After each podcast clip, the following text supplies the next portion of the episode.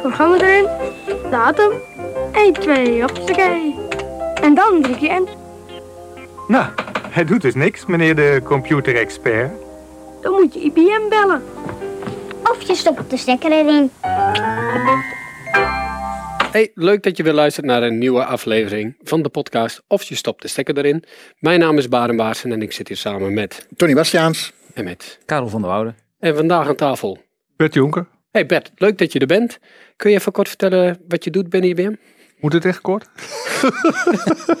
ik ben, eh, ik ben eh, in Europa verantwoordelijk voor infrastructure as a service en VMware binnen de cloud-organisatie. Eh, op een technische niveau. Dus ik heb, ik heb het voordeel dat ik geen mensen aan me heb rapporteren. Oké, nou heel leuk. Gaan we straks even wat dieper op in. Karel, heb je nog wat meegenomen? Eh, ja, niet zozeer technische nieuwtjes, maar wel heel eventjes aandacht, eh, denk ik, voor, eh voor Twink, die er weer aan zit te komen. Of, gepland is, moet ik zeggen. Twink 2023 in Orlando, 9, 11 mei. En wat daarop volgt, eh, net als vorig jaar, een Think on Tour. Eh, en daar is de eerste in Europa op 14 juni in eh, Parijs. En daar worden nog meer ste- steden aangedaan over de hele wereld in de, de Oké, tour. Dus leuk. Wil je daar meer over weten? Ik denk dat het goed is om eventjes de websites te volgen. En je kan je al inschrijven, dat soort dingen. Ja. Ja, ik zal de linkjes even toevoegen. Ja, en dan als tweede een iets meer lokaal event. Iets meer, echt een lokaal event moet ik Oh, zeggen. Eh Tech Connect, hier in Amsterdam. Eh, op 7 maart, dus dat is eh, eh, dichtbij als het goed is. Eh, waar we echt naar de technische kant kijken. Dus wat we doen binnen IBM. naar een aantal capabilities. Dus we kijken naar topics zoals Build and Modernize. Data-driven Business Insights is er een topic. Automate, Security, Sustainability. En, eh, Dus als ik dat zo hoor, eigenlijk alle topics die wij hier aan tafel besproken hebben, die gaan ze dan daar. Ja, en ik loop er ook rond en ik denk Barend ook. Ja. Ehm, we geven eh, demo's, hands-on. Eh, we laten dingen zien zeg maar, die je kan doen met de nieuwe omgevingen. Ook stukjes in de cloud. We gebruiken dat daarvoor. Ik zal er Eh, ook dus, zijn, dus, eh, dus mochten er vragen zijn naar vandaag, dan... eh, Ik kan daar beantwoorden. En, en je zegt echt, echt demo's en hands-on. Dus je, we, gaan, we gaan echt niet alleen slideware laten, maar je kunt De echt... doelstelling is juist niet, en ik kan niet garanderen dat er geen slides komen. Misschien zijn er ook wel sessies, wil je iets meer zeg maar, eh, het bredere eh, stukje pakken. Maar zeer zeker ook, nee, wat doen we ermee en eh, ja, wat laten we zien. Eh, zelf eh, raak ik nog even .NET aan. Ja, heel goed. Op power, toch? Op Power. Ja, nee, oké, heel goed. Nee, perfect. Heel Maar goed. dat was even voor nu en eh, ja. Nou, leuk, leuk. En eh, Tony, had jij ook nog Ja, ik had, eh, er was een... eh, ja, er komen elke keer Redbooks uit en daar hebben we het natuurlijk regelmatig aan eh, hier aan tafel. Nu was er eentje die mij even opviel. Eh, Security Implementation with Red Hat OpenShift on IBM Power Systems. Dus echt, eh, daar zie je ook van nou, het modernization verhaal, eh, containerization, waar we het natuurlijk ook al vaker over hebben gehad. Zie je natuurlijk dat er ook met Power Systems daar ook een, een focus op is. En er is een heel Redbook over eh, ja, hoe je dat, doet met Red Hat OpenShift op eh, Power Systems. Dus een, eh, zeker in dat area een interessant eh Redbook. Ja, nou zeker. Ik zal een linkje erbij Ja, plaatsen. graag. Nou, leuk. Nou, dan gaan we even terug naar, eh, naar Bert. Bert, eh, nogmaals welkom. Ehm, je noemde het al, eh, je bent bezig met VMware in de IBM Cloud. Maar Bert, wat, wat is nou precies VMware? VMware is een hypervisor oplossing. En, en ik, ik zou zeggen de, grootste in de markt. Die door automatiseerders gebruikt wordt om een, eh, een scheidingslaag tussen een infrastructuur, dus de hardware, Ja. en, en de software te maken. Waardoor je flexibeler wordt en minder afhankelijk wordt van de infrastructuur. Eh, dat is wat VMware je levert Ja, in je en- datacenter. En, en, en dan om, om op jouw vraag terug te komen. Ja. Waarom VMware in de cloud? Even even nog even specifiek. We hebben natuurlijk, we zitten hier regelmatig met Power en, en mainframe mensen ook aan tafel. Maar Ja. die, die, die VMware is echt voor x86, Ja. de hypervisor laag. En we, Ja. we hebben het natuurlijk met binnen IBM op mainframe onze eigen hypervisor laag, op Power onze eigen hypervisor laag. Dus VMware draait niet op het mainframe of op Power, maar draait echt op x86 omgevingen. Ja. Even een kleine duidelijking richting de IBM'ers. Waarom VMware? Ja, waarom in de, VMware in de cloud. Een, een cloud, hè, je, je, je ge- je geeft het aan iedereen kent cloud. Maar cloud gaat over virtualisatie. Ja. Dus, dus je, je, je neemt daar servers af, diensten af die op servers draaien, software die op, op servers draaien. Dus je kan het ook als software als een service doen. Maar in dit geval praten we over infrastructure as a service. En in die infrastructure as a service neem je dan servers af. Eh, die draaien op een hypervisor, op die virtualisatielaag. Maar typisch zie je dat clouds gebruik maken van een, van een eigen hypervisor of een, een andere hypervisor dan VMware. Eh, een aantal namen is KVM, Xen of afgeleide van Xen. eh Hyper-V, Microsoft. Ja. En die gebruiken allemaal andere hypervisors, maar typisch niet VMware. Ja, dus Eh, alle servers die in een cloud draaien, die zijn dan... gevirtualiseerd op een van die hypervisors. Waarom dan VMware in de cloud? In de markt, de meeste klanten, wij wij praten dan over klanten, maar de meeste automatiseerders, eh 80% van de markt maakt gebruik van VMware. Dat is de, de eh, Ja. dominante speler in de markt. Eh, ook, ook het beste doorontwikkeld. Ehm, en, en dus de, typisch zie je dat in de datacenters bij de klant, on-premise zoals wij dat noemen, eh, wordt veel VMware gebruikt. Als je daar dus een server draait op die virtualisatielaag, dan is dat in een VMware verwaard, een VMDK. Ehm, als je naar de cloud gaat, dan wil je daar je server naartoe halen, maar die server draait op een ander hypervisor platform. Ja. Dat wil zeggen vaak een ander formaat. Dus niet VMDK, maar een ander type formaat. Ehm, dus, dus zomaar je VM oppakken en die in de cloud zetten, dat gaat niet. Moet Je moet dus- minimaal iets converteren. Ja. Dus, dus, dus elk moment, de- dus je hypervisor laag be- bepaalt eigenlijk hoe jouw applicatie daar, daarop landt. Het is niet zo dat als ik een, in een eh, virtual machine, zou ik maar zeggen, om het even zo te noemen, op, die op VM, op VM draait, kan oppakken en op eh, een andere hypervisor kan laten. Niet, niet zomaar. Dan Nee, moet je nee, dan het conversieslag door. Ja, Ja. moet het geconver- eh, geconverteerd worden. Du- dus, je- dus je moet die VM converteren om terug te komen op het verhaal. Nou, is dat niet zo'n probleem. Daar heb je software voor. Maar als je er één moet doen, is dat niet zo'n probleem. Als je er tien moet doen, is het al wat meer werk. Als je honderden, duizenden of zelfs tienduizenden VM's laat, is dat, is dat, doe je dat niet zomaar. En dan converteer hem. En wat dan als je terug wil? Want wij, wij praten vaak over een hybride omgeving. Je zou het liefste dat je je server naar de cloud toebrengt als het nodig is.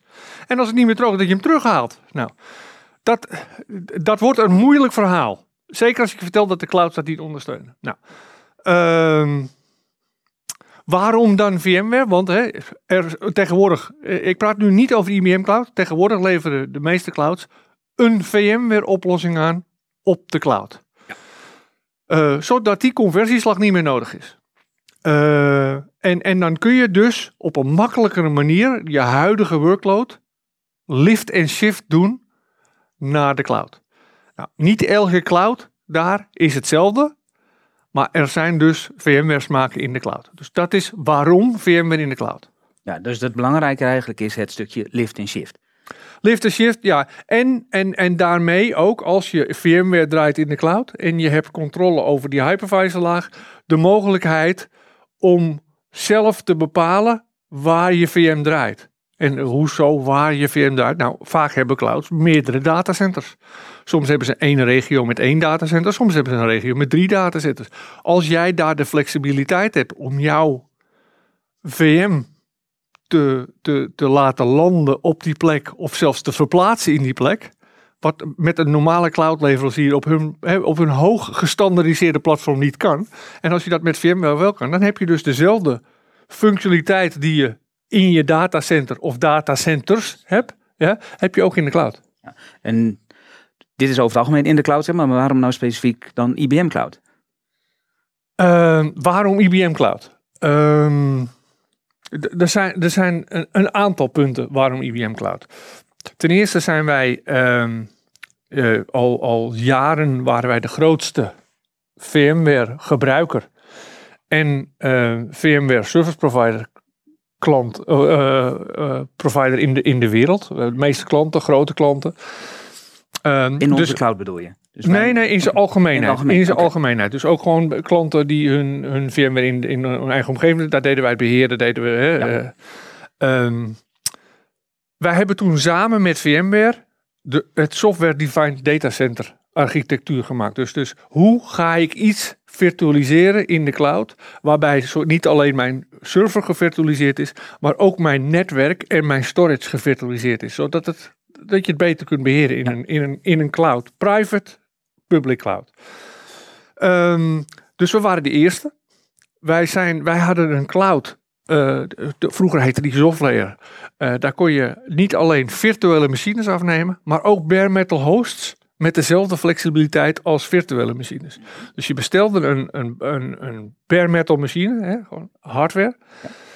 Die kon je ook nog inrichten zoals je dat zelf wil. Dus je zelf bepalen hoeveel sockets je wil hebben, hoeveel CPU's, hoeveel memory, eh, wat, wat voor storage. eh. Eh, en als je die erin kon je daar je software op zetten. Nou, doordat wij die bare metal laag hadden, kon je daar dus VMware op zetten. Ja, dan had je volledig je controle, zeg maar. Ja, en dat doen wij al jaren. Daar waren we de eerste mee. Eh, en ook omdat wij zo verschrikkelijk veel klanten hadden die VMware hadden en die VMware in de cloud wilden hebben, zijn wij dat op ons bare metal laag gaan doen. Dus je bestelde een bare metal server.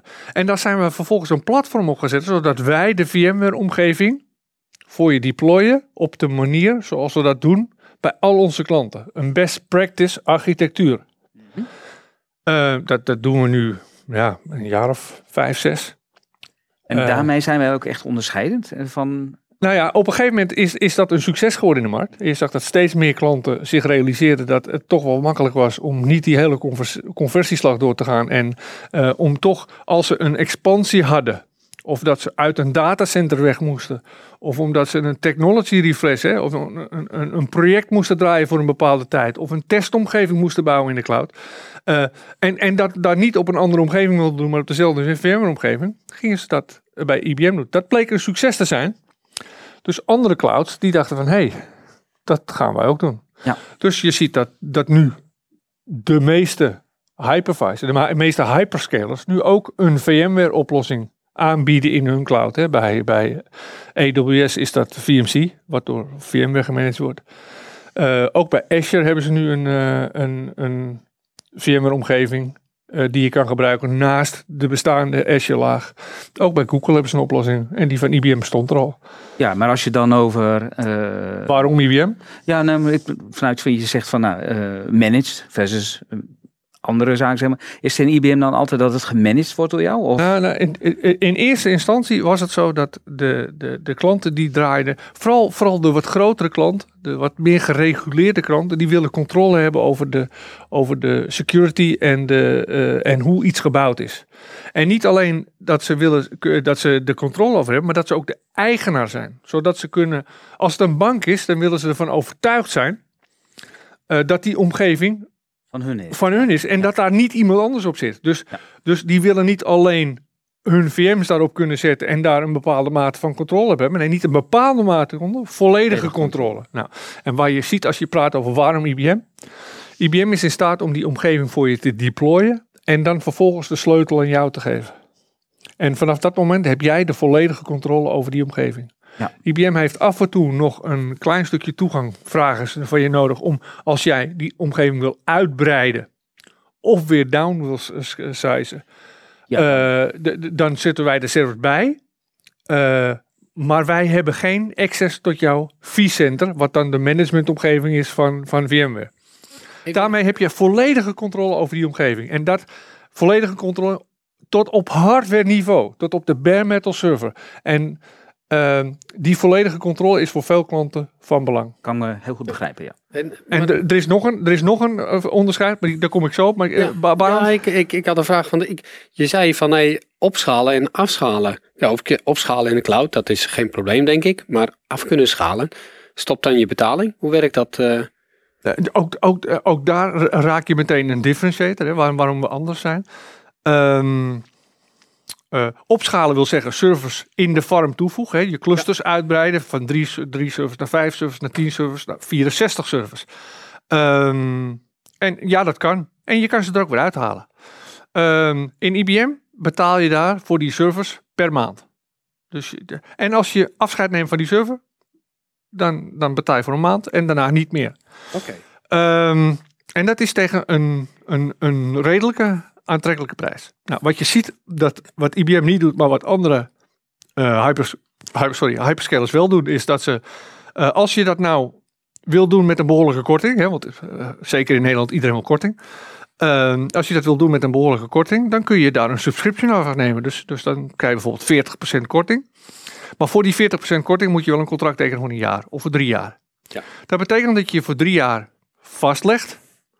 En niet alleen vastlegt aan de kosten die je maakt, maar ook vastlegt aan de service die je afneemt. Dus als je er 20 afneemt, dan betaal je voor die 20. En ja, dan kun je wel downscalen, maar ja, die 20 blijf je gewoon betalen. Nu En heb je dat- over een andere cloud, toch? Nou heb je het over. Dus in IBM Cloud is het zo dat je neemt er 20 af, maar als je naar 18 gaat, betaal je er nog maar 18. Ja. Ga je naar 16, betaal je er nog maar 16. En dat is in de huidige markt, en, eh, eh, waar- waarin je tijdelijk iets wil gebruiken voor projecten, maar waar je ook op dit moment ziet dat er, dat er optimalisatiesla- op, optimalisatieslagen gemaakt worden om, Wij hebben, ja, ja, om, om bijvoorbeeld over te stappen naar een ander platform. Of, of naar cloud native te gaan. Ja.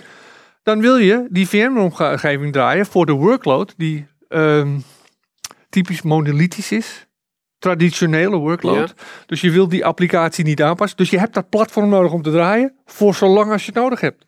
Ja, dus we hebben Eh, hier ook wel gehad over modernisatie richting eh Kubernetes, dus uh, containerized-platformen. Dus op die manier zou je een langzame transitie, of een transitie kunnen misschien vermakkelijken. Dat ik ga eerst in de cloud draaien, ik ga op VMware draaien en ik wil langzaam de transitie hebben naar containerized. En ik ga mijn resources shiften Ja. van de ene naar de andere kant. Nou, wat je En, bijvoorbeeld en, ook... en dat naast elkaar draaien. Ja. En, Ja. en moet je dan je VMware in het datacenter blijven draaien? Nee, wat je wil naar de cloud. Dus dan kun je die VMware-omgeving naar de cloud doen. Die begint dan met duizend VM'tjes, duizend servers.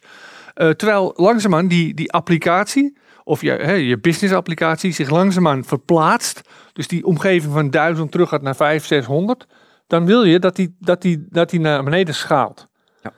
Eh, en dat je maar wel in diezelfde cloud-omgeving ook die andere cloud native, hè, je, je Kubernetes-omgeving kunt draaien. Of je, je, je, je, je Power-omgeving. Nou, als je dan over een differentiator hebt, is dat bij IBM kun je ook Power draaien. Kun je En ook storage, toch? En ook storage. Allemaal Ja, elkaar. even de ring. Ja, ik, ik had nog een vraag, eh, want je zei wel van eh, dat er heel veel klanten zijn die zelf de controle willen en eh, alles moet ik zelf doen. Maar heeft IBM nou ook een oplossing dan dat alles voor je gedaan wordt? Dat je puur je VM'tjes erin kan gooien en dat je dan eh, dat IBM eigenlijk eh, de VMware voor je onderhoudt, de updates installeert, dat soort Ja. dingen? Nou, wa- wat je, wat je ziet is dat natuurlijk ook VMware is aan ontwikkeling onderhevig. Ehm, en eh, bijvoorbeeld zie je dat ze een, een netwerkvirtualisatielaag hebben, dat NSX4 was dat. En die, die is ondertussen, eh, is daar een hele architectuurverandering in plaatsgevonden. Daar zijn ze van, eh, de, de encapsulation van, van het netwerk, dat is veranderd van NSX4 naar NSX10. Dat was een dusdanige ingreep dat dat een hele andere architectuur behoefde. Ja. Dus dat was niet zomaar eventjes een update, maar dat was het bouwen van een nieuwe omgeving. En langzaamaan worden meer en meer klanten zich bewust van, ja, ik wil die controle, maar die controle over de volledige betekent ook dat je de controle hebt over de lifecycle. En niet alleen de controle, maar ook de verantwoordelijkheid en de gevolgen. Dus als VMware besluit van wij gaan naar NSXT en jij moet die op, dan zul jij, omdat jij de volledige die om, en, en je ziet dat dat bij de klanten langzaamaan, eh die controle is wel leuk, maar die lifecycle management, daar willen ze afstand van nemen. Dus, dus zie je dat er een, een, een shift in de markt is. Dat ze langzaamaan steeds meer eh, accepteren dat de cloud het eigenlijk niet zo slecht doet. Dus dat de, dat de security vaak nog beter is dan on-prem.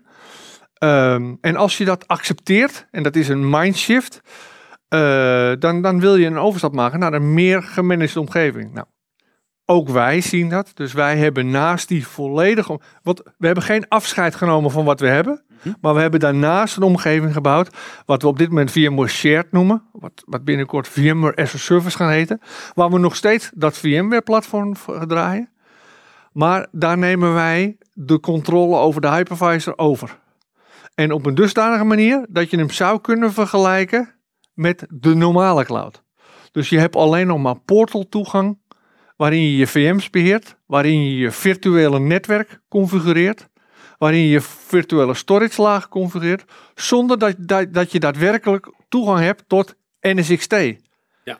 En omdat je daar geen toegang hebt, hoef je ook niet meer druk te maken over de lifecycle management. Dus wij nemen in feite de infrastructure management hebben we al, en dan ook de hypervisor laag nemen we bij ons om die ook te beheren. Dus, dus naast die volledige controle, waar je nog steeds die, die eh, high encrypted, eh, high secure omgeving draait, waar je de volledige controle hebt. En daarnaast draai je een omgeving, je test en development omgeving, waar je alleen nog maar over de firmetjes door hoeft druk te maken. En dat hebben we dan op dit moment als een multi-tenant omgeving. Binnenkort, omdat die enterprise klanten met die hoge security eisen zeggen we ja, het is leuk. Ik wil graag een managed, maar ik wil het wel op mijn eigen service hebben draaien. Ja. Dus dan gaan we straks hebben we zo'n managed omgeving waar de klanten wel op dedicated service en op dedicated storage draaien. En ik misschien nog eh, leuk om eh, te weten, is, ben jij met een bepaalde use case bezig? Eh, ja, en nou, nou, we het hebben over VMware Shared. Ja. Ehm, ik ben bezig bij, niet, niet, niet bij één, maar bij meerdere klanten die eh, op zoek zijn naar een DR-oplossing. En wat je ziet is dat, dat men- mensen zijn gewend geraakt aan het idee van cloud on demand. Ik heb iets nodig en het is er. Zou het dan niet lekker zijn als ik mijn DR kan doen naar de cloud? Dat ik een replicatie start van mijn, van mijn data, van mijn, maar dat ik ga, pas ga betalen als, als ik hem ga gebruiken. Oké. Ja, dat, dat- dus, dus jaar is leuk en ik maak alleen maar de replicatie. Dus ik, plaats, ik betaal voor de plek van mijn data. Maar niet voor mijn CPU en mijn RAM waarop ik mijn service ga draaien. Dat is, dat is heel lang wishful thinking geweest. Want het is natuurlijk niet zo dat de cloud is natuurlijk wel schaalbaar, maar is niet infinitely schaalbaar, hè? onbeperkt schaalbaar. En het, staat, het klinkt allemaal wel zo, maar het staat niet allemaal, allemaal te wachten totdat jullie ons nodig hebben. Dat, dat, daar zit een stukje capacity management in. Nou, je moet je voorstellen als er een klant naar IBM toe komt en ze zijn er, hè? Ja. Ik praat over daadwerkelijke situaties waar een klant zegt die een datacenter heeft waar duizend hosts staan, niet duizend VM's, duizend hosts.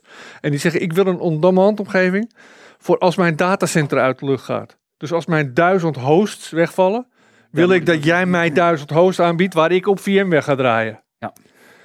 Ja, dat, dat, dat is wishful thinking. Wij gaan niet duizend servers voor jou klaar laten staan totdat je ze nodig hebt. Nee. Want die willen we gebruiken. Ja. Nou, om nu het verhaal te maken, wat, hè, om terug te komen. Wij hebben dus die VMware Shared omgeving, waar we niet langer per host, maar per VM verkopen. Dus je moet je voorstellen, als je een small en medium business bent en je hebt een DR-omgeving, dan ga, ben ik nu bezig om een omgeving te bouwen naar IBM Cloud, waarin we de data repliceren. Dus de data is dan de VM-files. Ja. Eh, naar na, naar storage bieden. Je betaalt die storage tegen goedkope storagekosten. En op het moment dat je disaster plaatst, ga je ze in de loop brengen. En dan op dat moment ga je on-demand CPU en RAM afnemen. Die oplossing, die ben ik voor een aantal klanten op dit moment aan het, aan het bouwen. Dat, hè, en, en dat kun je doen met Veeam, dat kun je doen met Zerto, waarin je de replicatie hebt. Er komt meer bij kijken. En ik, ik kom graag, daar, eh, ik eens kom daar graag bij, bij klanten nog een keer op terug. Ja. Ja. Maar je ziet dat daar nu heel erg veel vraag naar is. Dat is natuurlijk ook niet onbeperkt. Want als je duizenden VM's nodig hebt, heb je aan de onderkant nog steeds infrastructuur nodig. Ja. Dus dan moet je gaan de- denken van oké, hoeveel daarvan, daarvan wil ik on-demand? En hoeveel daarvan wil ik reserved? Ja, want, Want die als staan je- dan voor je klaar op het moment. Die reserved, die staan er altijd. En dan praat je over RTO. Ja. RTO wil, hoe lang duurt het voordat mijn servers weer in de lucht zijn? Nou, als je er 10.000 gaat doen, dan wil je, en je wil de garantie hebben dat die 10.000 er binnen een paar uur zijn, ja, dan, dan kun je niet meer over on-demand gaan praten. Dan zul je iets moeten gaan reserveren. Nou, eh, daar zijn allemaal financiële modellen voor. Dat is dus wat ik op dit moment met de VMware Shared omgeving Ja. veel, waar op dit moment veel vraag naar is. Een mooie use case. Zeker. Ja, ik zie dat we al eh, weer redelijk eh, uit onze tijd eh, lopen. Eh Bert, ik, ik kan hier volgens mij nog wel een uur over doorpraten. Ehm, hartelijk bedankt dat je hier bij ons aan tafel wilde zitten. Eh, mensen eh, of luisteraars, hebben jullie hier vragen over? Schroom niet om ons te benaderen. Vooral Bert natuurlijk. En we komen graag langs Ja. om verder over te praten. Eh, voor nu, eh, tot de volgende aflevering. We trekken de stekker stekker eruit. eruit. Yes!